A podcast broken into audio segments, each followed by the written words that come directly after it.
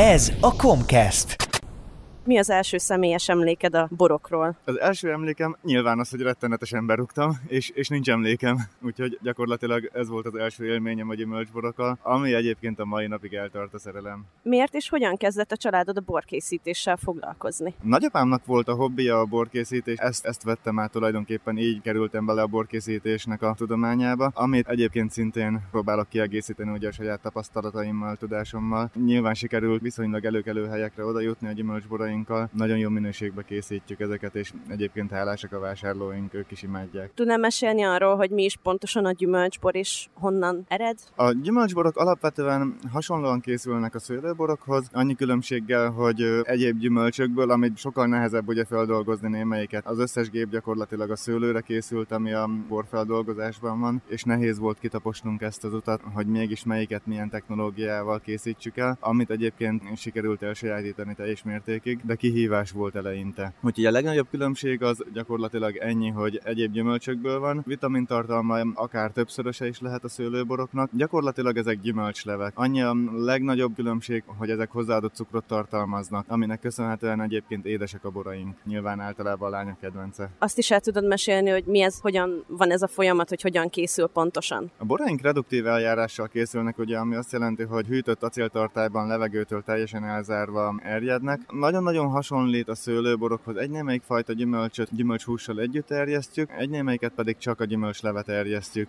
Vannak olyan időszakok, amikor nagyon fogy ez a bor. Készültök-e esetleg ilyen vásárokba? Szerencsére nagyon jól sikerült kialakítani a kis birodalmunkat. Nyáron borozóként vagyunk nyitva helyben a borászatnál, ott ugye be lehet jönni ételekkel, italokkal, nyitva vagyunk vendéglátóhelyként, borkóstolóra, borvacsorára. Ott meg tudják tekinteni a vendégeink maga a borkészítés folyamatát, illetve a pincét, hogy hol készül, hogy készül. Ezen felül pedig rendezvényekre járunk, amiben óriási a különbség télen forralt borokat szoktunk készíteni, nyáron ugye a hűtött hideg borokat, dolgokat, de ez a rendezvényre járás ez télen-nyáron működik, és szerencsére nagyon jól. Egyedül a január az, ami egy picit unalmasabb hónap nálunk, olyankor palackozunk, helyre rakunk mindent a pincébe a borászatnál, a többi hónapban pedig mindig történik valami. Nyáron a hideg borokat fogyasztják az emberek, télen pedig a forralt borokat. Itt a karácsonyi vásárban népszerűek a gyümölcsborok. Milyen fajtát keresnek a vevők, mit vesznek leginkább? Nagyon-nagyon népszerűek a boraink szerencsére. Rettenetesen jól is esik, hogy ennyi vásárlónkon is szinte mindenki mosolyog ránk, meg is köszönik, hogy nagyon finom volt. A legkedveltebb az egyértelműen a megy és az eperborunk.